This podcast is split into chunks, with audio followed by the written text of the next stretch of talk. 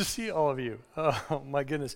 Today's been one of those days. You know, it's funny how you can use a certain word with a certain tone and all of a sudden it means something totally different. Have you noticed this? Yeah. We had one of those. Somebody was telling me they were having one of those weeks, and I'm like, oh, I'm sorry. no, it's not fair when you get more than one Monday in a week, right? I mean, it's just they all gang up on you at once. No, that doesn't happen. Anyway, uh, I am so glad that you are here today and uh, that you've chosen to spend your Mother's Day with us, your uh, Mother's Day Sunday with us, especially those of you who are online too. I'm glad that you're here.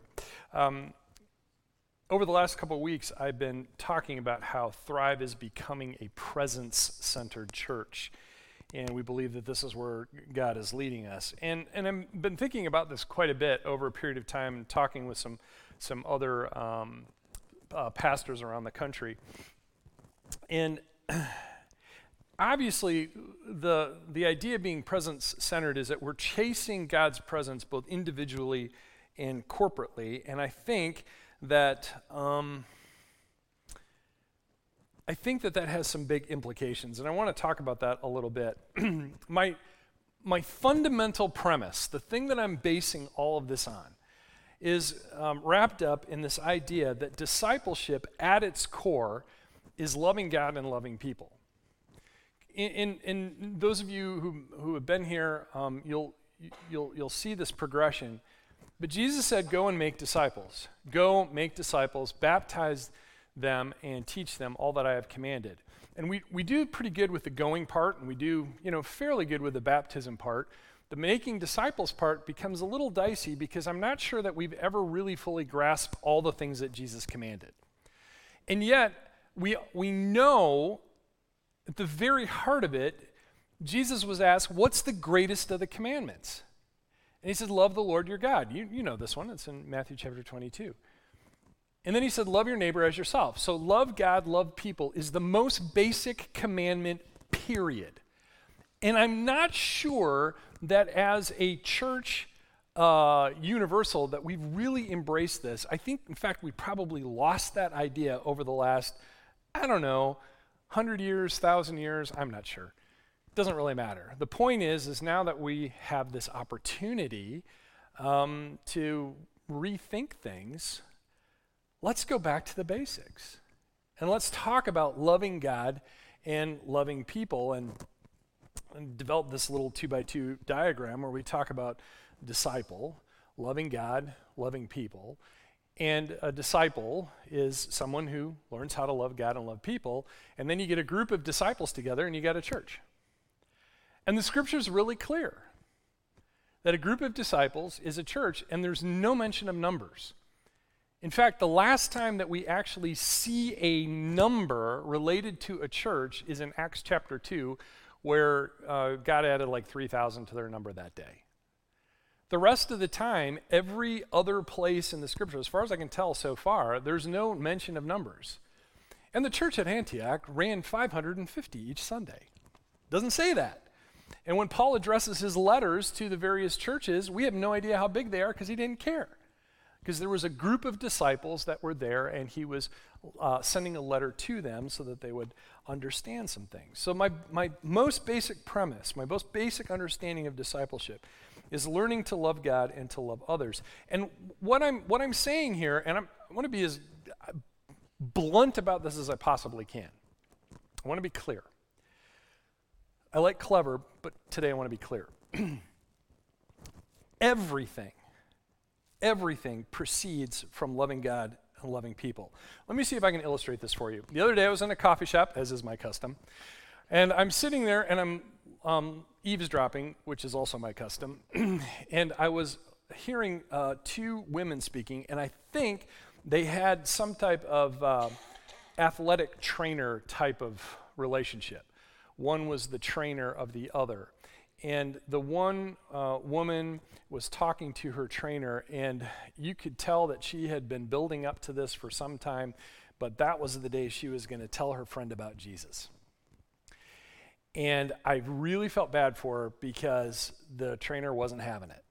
No animosity, no nothing. There was no argument, there was no fighting over it. It's she was just like, "Yeah, you know, I'm Thanks, but nah, I'm pretty comfortable with where I'm at. Okay. Now, here's the thing I have no idea about that, that woman who is presenting the gospel. I don't know anything about her. I don't know uh, what her background is or what her tradition is or how she's been trained or not been trained. I don't know any of those things. But was very apparent to me in the course of the conversation was that it was not necessarily a God driven conversation. Does this make sense? And so, what I'm saying here is that if you want to do evangelism, it has to start from one source. It has to start from God. God's got to be the one to say, yeah, now's the time to have that conversation. Otherwise, you run the risk of having it fall on deaf ears. Now, that doesn't mean that from time to time things don't work out. I'm not suggesting that at all. But what I'm saying here is that everything, evangelism proceeds from loving God and loving others. I'm not sure that you can truly love others if you don't love God. You have to understand how much He loves you, that He is essentially good. And you start from that position, and then He's going to speak to you and tell you those moments that you need to have with others. Okay, so let's take evangelism. How, how about healing? We talk about healing an awful lot. you have to start from the premise that God is good. And if you don't really understand that in your own soul, then you're always going to have that insecurity and doubt that God might not heal this time. But here's the thing if you don't take credit for it, you don't have to take blame for it either, right? And so the point is is that the discipleship at its most fundamental is about loving God and loving others. I don't know how to make it more basic than that. And yet that's the place that I find myself over and over and over coming back to and just saying, man, this doesn't feel like it's working. Okay, all right, God, where's my love here? And having Him help shape me and mold me in those particular directions. So I'm trying to get this down to the most basic level and then start building up from there. And so we're working through this little two by two grid that, that, um, uh, that kind of emerged out of this discussion, and we're trying to understand um, what we're after as a church. And I think, I think the thing to remember here is as you look at this grid is Jesus is the leader. And this is the direction that he's taking us. He wants us to learn how to love God and love people, and then to, not to do that just as disciples, but also as a group of disciples, as a church. And so we're looking for the presence of God in each one of these quadrants, trying to understand and, and sketching out what, which each one of these looks like. So last week, you might recall, um, when a disciple loves God, how we do that is we call that the encounter. And that's the place where you carve out some time to spend with, with God on a regular basis. Now, you get to define what regular is. I know that for me, what I need is daily. Your, your mileage may be, may be different. You might need them once a week. I, good luck with that, but it's, you know, it might be that. Um, some of you might say, I need it hourly. Yeah, I've been there too. I, I get it. But, but in that moment where we're learning how to love God is you have to actually spend time with Him. And, and I keep coming back to this idea of if I only spent, um, you know, an hour with my spouse once a week, my relationship's going to be pretty shoddy. And at the same time, what I want to tell you is I don't want to bludgeon you with this or make you feel shameful if you're spending only an hour with God every week. Here's the beautiful thing God will meet you right where you are, and you can build from there. Okay? So if you want to understand this a little bit more, then um, go watch the recording and you can kind of get the details. And we'll, we'll be returning to this stuff as we go um, over and over. But what we're trying to do is create some unhurried time to actually listen to God and record the things that He's saying. And the, the tool that we use here is a journal. Um, you can use, choose to do something different. I just happen to know that a journal works. Um, it works for me and it works for a, probably about 100 other people that I know, and I'm not exaggerating. It's, it's that number, about 100. And this is how a disciple begins to love God, is spending time listening and recording the things that they hear so that you've got a reference to it. So now the question um, comes to mind is how does a disciple learn how to love people? We talked about loving God. How do they love people? We're going to look at this bottom uh, quadrant. And this is what we call ministry. And I want to talk about this today because I think this is um, rather important. we check in with God in the encounter, um, but here in this bottom corner, as we begin to implement the things that we hear, okay? Um, for those of you who are familiar with the triangle that we use here um, an awful lot, it looks kind of like this. Is that in that bottom part of the triangle, you have that relationship between you and God. That's the encounter. You, you want to develop that relationship.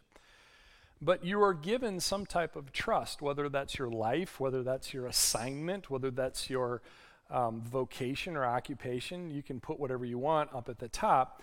And, and what happens is, is that God empowers us to do ministry for that place that's a sacred trust. So I know that I have opportunity to minister to my family, and I need God to help me with that. So ministry becomes that part of um, uh, that uh, uh, left side of the triangle as you're looking at it. Or right side of the triangle, sorry. I'm looking like this, but you're looking at the same thing I'm looking at. So if you're using the triangle, um, this is kind of where, where all this falls together. You can, you can see this. And so we rely on God's power to actually do what he's asking us to do. We're following God with action, not just with, with, uh, with listening and recording. And so um, I want to look through the text a little bit because I want to show you some things because there's, there's an interesting little dynamic that begins to emerge when you, when you start to consider this with some detail. And of course, we're going to start with Jesus because it's always a really good place to start, right? So here's John chapter 14. We read this one last week. I want you to see it again. John is with his disciples prior to his arrest and then crucifixion. And he says, I will not say much more to you, for the prince of this world is coming. He has no hold over me, but he comes so that the world may learn that I love the Father and do exactly what my Father has commanded me. Now remember, we spent a lot of time last, last week working our way through this, the fact that God or, or that Jesus actually listened to God the Father and would only say the things that God told him to say. And here he says, I do exactly what the Father has commanded me to actually do, right? So there's action here. It's not just listening and recording, but there's actually some act, um, action here. So I act, I do what God has commanded. So Jesus is listening, but he's also acting. That's the idea. So, what did Jesus actually do? If he did what the Father commanded him, what did he actually do? Well, of course, he taught, and we know that. There's some great blocks of teaching, and there's the Sermon on the on the Mount. There's a sermon on the plain. There's a couple of places in Mark. I mean, there's plenty of places where Jesus talked, uh, uh, um, taught about the kingdom of God. Um, but also, he did stuff. He did all kinds of things. And I want you to see uh, a couple of these. So let's turn to Mark chapter 3. Here it is. Boy, that one's really small. Another time, Jesus went into the synagogue, and a man with a shriveled hand was there. Can you imagine this? A shriveled hand? I don't know what that really means. Um, I haven't given it a whole lot of thought. Um, but Jesus said to the man, Stand up in front of everybody. And I have to think to myself, I'm like, I can't imagine what that guy was, was feeling in that moment. And then Jesus asked them, Which is lawful on the Sabbath, to do good or to do evil, to save life or to kill? But they remained silent. Wow. And he looked around at them in anger and deeply distressed at their stubborn hearts. He said to the man, Stretch out your hand. And he stretched it out, and his hand was completely restored. Okay, that's just cool. It's not cool how the religious elites treated him. But at the same time, to see that happen in the church, in the synagogue, that had to have been spectacular. I can't even imagine. I wonder what it was like when he got home that day. So there, Jesus did this thing. Now he's in the process of teaching. He's distressed about their stubborn hearts, and yet he still does this miracle. Here's another one, Mark chapter 8. they came to Bethesda, and some people brought a blind man and begged Jesus to touch him. He took the blind man by the hand and led him outside the village. When he had spit on the man's eyes, really? Okay. And put his hands on him, Jesus asked, Do you see anything? He looked up and said, I see people. They look like trees walking around. Once more, Jesus put his hands on the man's eyes. Uh, then his eyes were opened, his sight was restored, and he saw everything clearly. This is an interesting story. Because later on in Mark chapter 10, just two chapters later, as Jesus and his disciples, together with a large, large crowd, were leaving the city, a blind man, Bartimaeus, was sitting by the roadside begging. When he heard that it was Jesus of Nazareth, he began to shout, Jesus, son of David, have mercy on me. What do you want me to do for you? Jesus asked. And the blind man said, Rabbi, I want to see. Love that. Go, said Jesus, your faith has healed you. Immediately he received his sight and followed Jesus along the road. So there's no spit, right? There's no two times. It just happened automatically. So we know that healings are not a formula. It's not a magic incantation that makes this occur, but rather it's the work of Jesus, work of the Holy Spirit, doing whatever it is that he's commanding us to do, and, and he's going to be teaching a lesson along the way. At some point, we're going to break these apart. and We're going to look at them in a little more detail because there's quite a bit in both those stories. They're very rich when it comes to learning uh, about the bigger lessons that God is trying to teach through some of the miraculous signs and wonders. so here he's dealing with blindness. So shriveled hand, now blindness. Um, in John chapter 5, we find this story.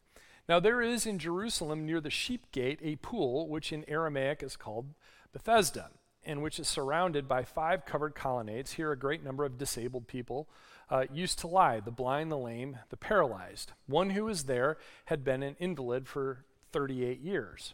Now, the legend goes that in that pool, a, a spirit or a genie, believe it or not, would stir the waters, and whoever got into the water first when the water stirred was instantly healed. And here you have someone who's been paralyzed for 38 years. Can you imagine? 38 years, you need someone's help to just move around. 38 years. It's astonishing. Jesus goes up, said to him, Get up, pick up your mat, and walk. Now, I've skipped over part of the story, but I want you to see this. At once, the man was cured. He picked up his mat and he walked. Just a word.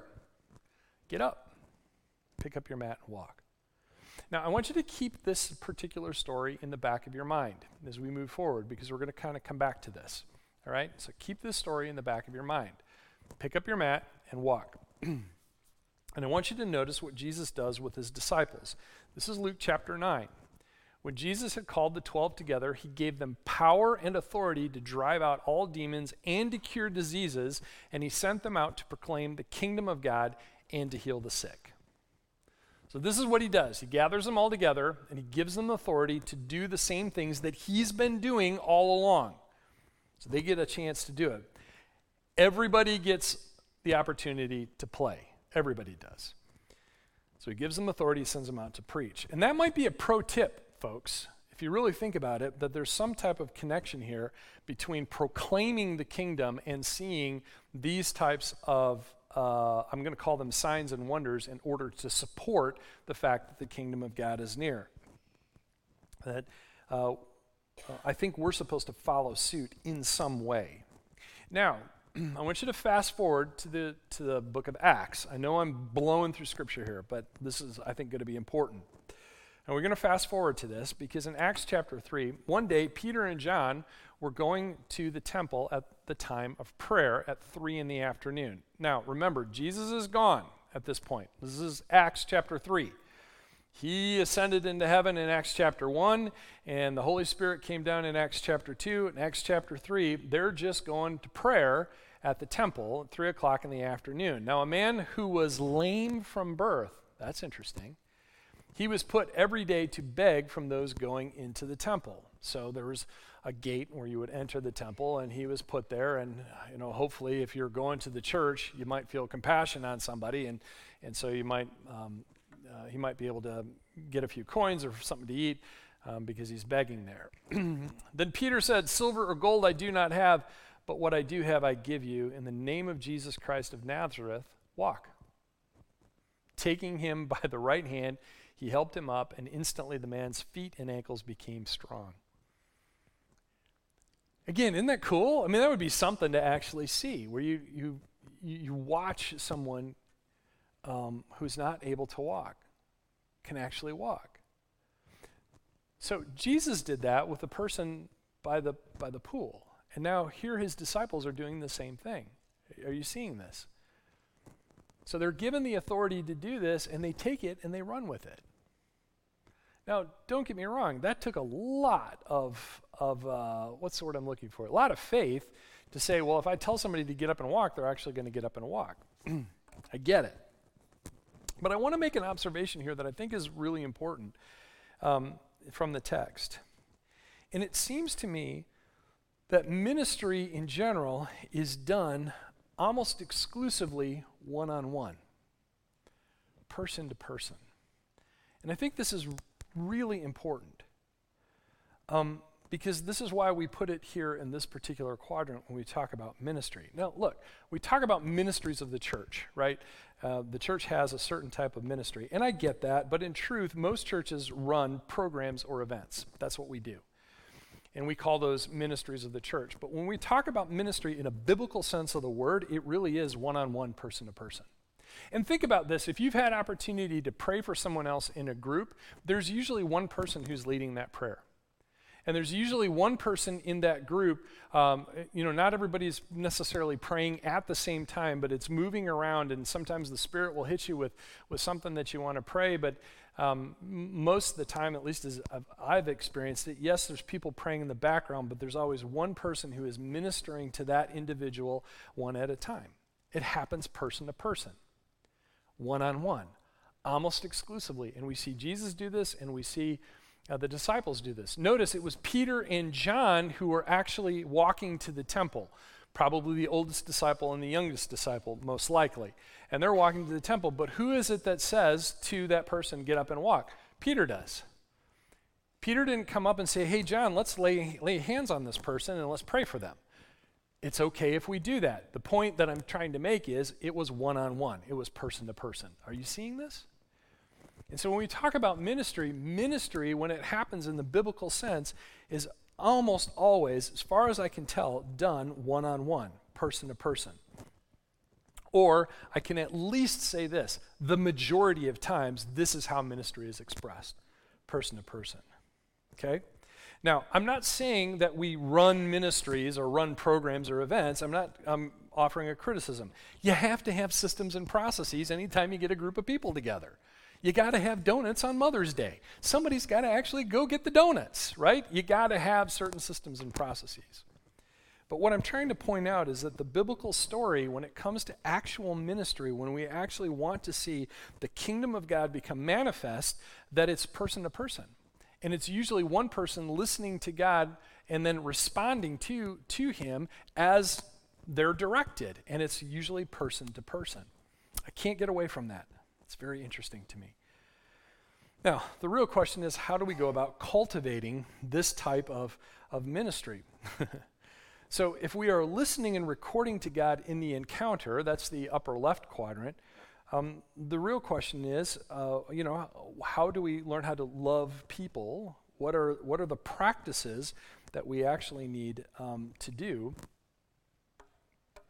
in order to um, develop that idea of ministry? And foremost, um, a disciple responds to what they hear God saying.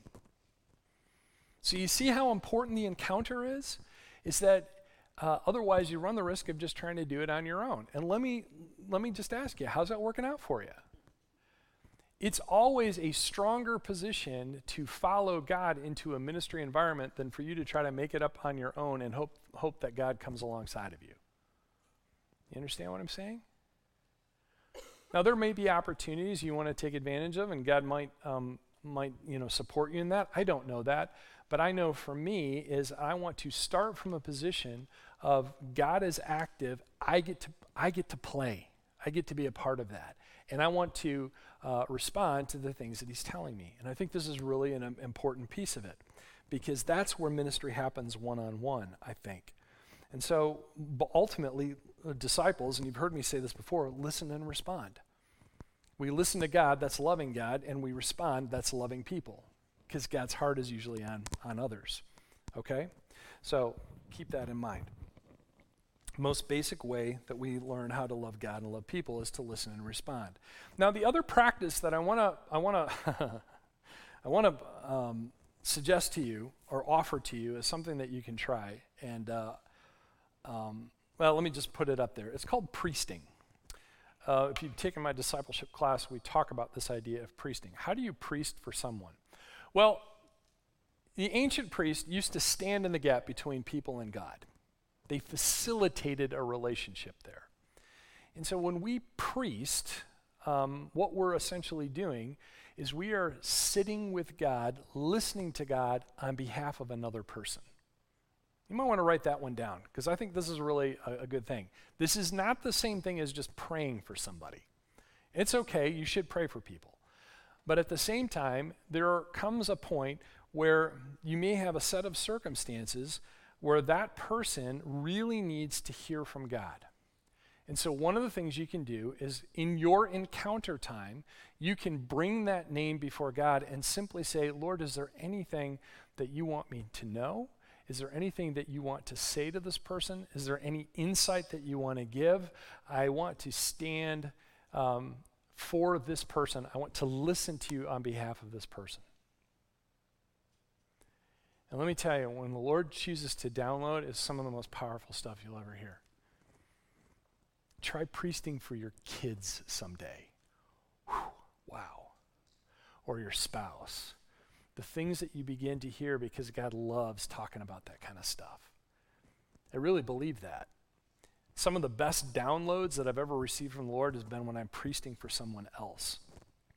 So it's listening to God on behalf of another person. It's prayer, but with a kind of a longer commitment. Okay? You got to spend a little more time. So here's a couple of steps that you can take. The first step is to pray for the person um, or the group that you're, you're priesting for.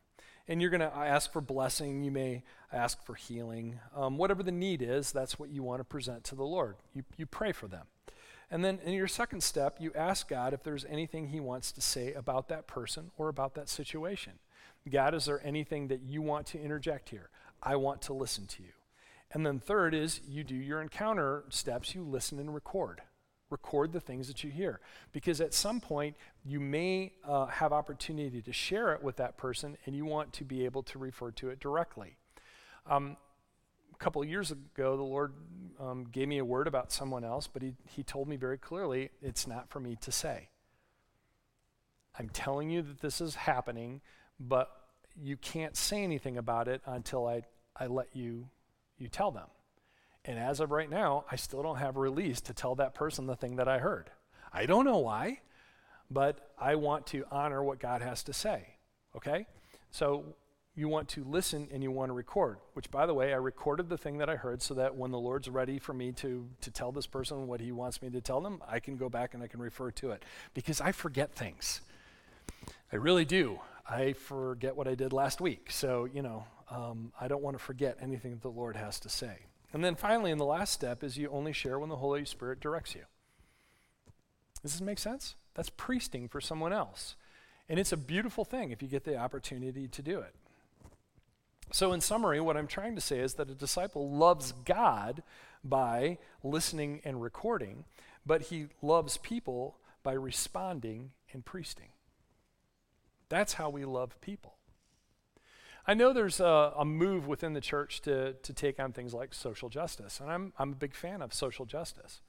But I think what often happens is that we replace um, listening and responding with social justice. And what often happens is that you'll find someone who's got a social justice cause in their mind, and they get all mad when nobody else feels the same way they do about that particular social justice cause. When in fact, the real issue is what is God telling you to do about that particular issue? If it upsets you, if it makes you mad, if it grabs your heart, pulls on your heartstrings, whatever it happens to be, God may be speaking to you about that. But remember, ministry happens one on one. So from time to time, people will come and say, I think the church needs to be involved X, Y, and Z. And one of the things that we like to say is, well, we're pretty sure that God is telling you to be part of X, Y, and Z, and we want to support you in that endeavor. But ultimately speaking, ministry happens one on one. So, what is God saying to you about that particular cause? And, and maybe what is He inviting you uh, to do to be a part of it? So, keep this in mind. So, a disciple loves people by responding and priesting. Now, of course, um, as we had uh, in the encounter, we have a tool, the journal. Here in ministry, we also have a tool. We have the spiritual gifts. God gives us tools in order to um, love other people. Now, if you want to know what the spiritual gifts are, there's a, the, the two main li- um, lists in the Bible are in Romans chapter 12 and 1 Corinthians chapter 12. Uh, there's also one in uh, 1 Peter chapter 4. You should look them up. It'd be good for you to do that. Some people include Ephesians chapter 4. I don't agree with that one. I don't think those are spiritual gifts. I think there's something else entirely. But Romans 12, 1 Corinthians 12, and 1 Peter 4 are kind of the, the main lists. um, primary lists is what I'll call them. Uh, there's lots of online tests that you can take with this stuff too, but you, you really need to take two or three of those tests because the way they ask the questions kind of changes how you respond to them, and so that you can tr- kind of triangulate maybe what your spiritual gifts are. But I want to make two comments about spiritual gifts because I think this is really important. Um, first of all, you need to understand I believe the gifts are available for people today. Um, I think I think this is really important. Um, there are some churches who don't. They think that the Bible is sufficient, and I, I, the way they get there doesn't make sense to me. but I do think that the gifts are still available. One, because I've experienced them, and I've seen other people experience them. So let's keep get that one out of the way. I am, however, a little cautious about it. I want to make sure that it is actually a, a, spiritual gift given by Holy Spirit in order to accomplish um, some type of you know, God directed objective. I guess I'll call it that. So, are we charismatic? Uh, yes, but with seatbelts or with five point harnesses, probably is a better way of saying it. So, I do, I do think that they're available, but I'm, I'm open, but I'm a little cautious about it because I want to make sure that it's definitely a God directed sort of thing.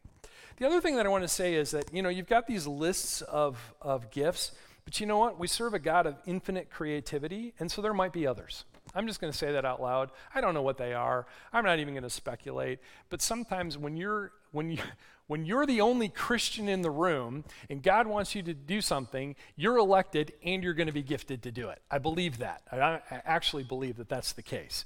So, you know, if he wants to, to give gifts, and by the way, I do think that all of the gifts are available for all disciples. Now, it's okay to ask for one specifically. I think it's perfectly fine to do that. 1 Corinthians uh, chapter 14, verse 1.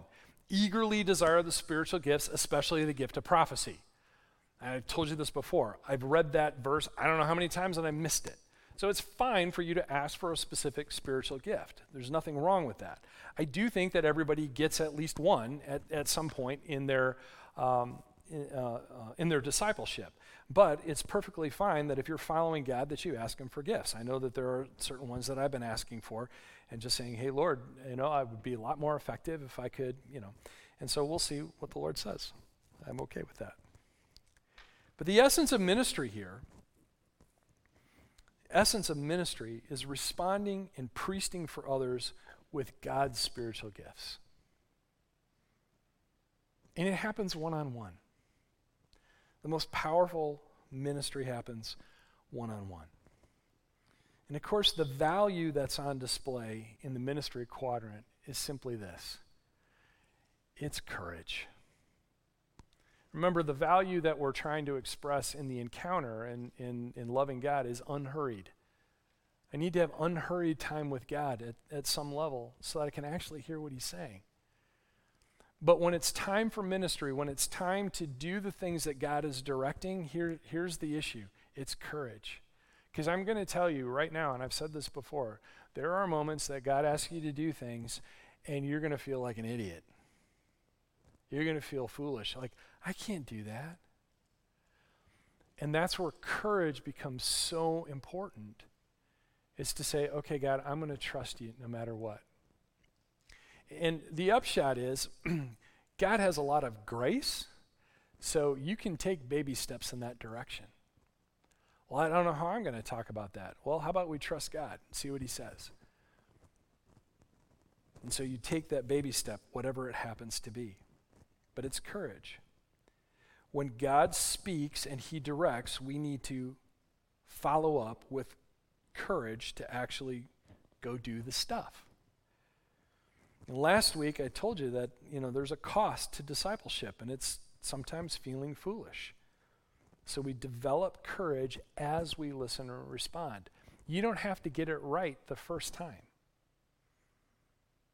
You can actually learn as you go. Great example of this is Peter. Peter, I, every time I hear Peter's name, I hear Chris Berman, the old sportscaster, in the back of my mind going, he's stumbling, bumbling to the end zone. That's Peter. And I am an awful lot like Peter. I feel like I stumble and bumble my way forward. But the fact of the matter is, it's always person to person. I, I, I don't know how to get away from that. Now, I do think that sometimes things will happen in the assembly because the Holy Spirit is doing something. But there's always one person who's ministering one to one at some level. And we can see that everywhere. And that can be you if you have the courage to listen and record, respond, and to priest. It takes those things. Now, I don't know what that means for you today. Some of you are just going to have to sit and absorb this and go, oh, wow, what do I do with this?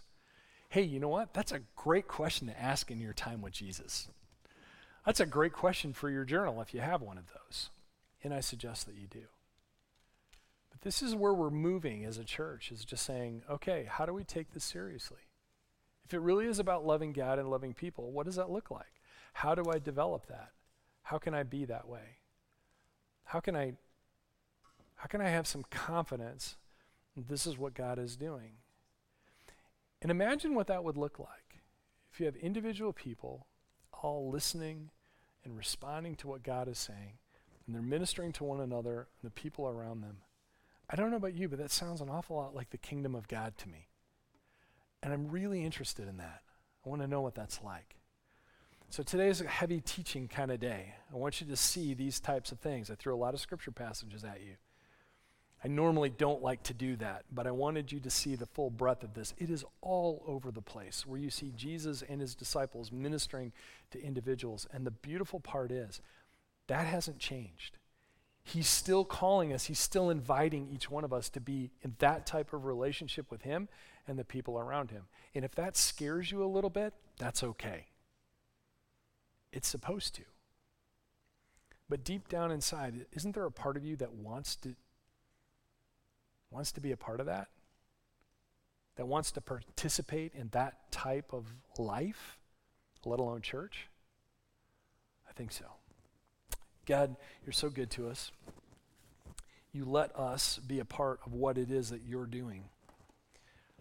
And God, I'll be honest, I don't want to miss out on any of it.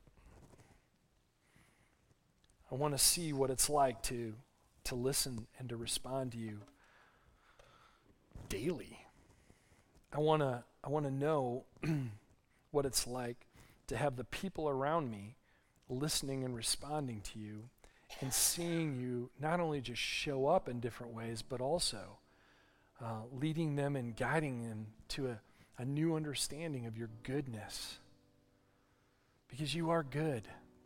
We start with that idea is that you're good. At the very heart, you're good and you're holy and you're righteous. And you settled everything at the cross. We don't have to worry about that. And nothing is impossible with you because of it. It's just a fundamental truth that those things that we see around us that seem so overwhelming and so just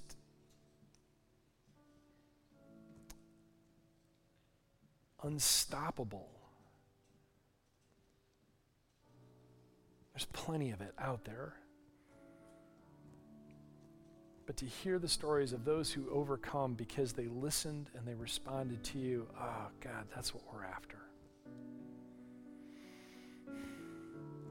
And we invited you at the very beginning to be here in the midst of our congregation today because this is your church.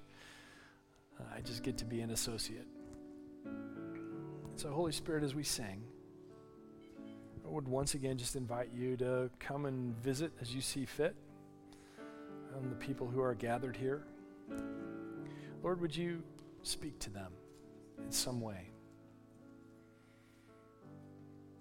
Would you let them see this bigger thing that you're doing and how all of us can be a part of it. And once again, Lord, I know that um, in a group this size, there are those who are feeling a voice inside of their head saying, Nah, I can't do that. I'm not spiritual enough.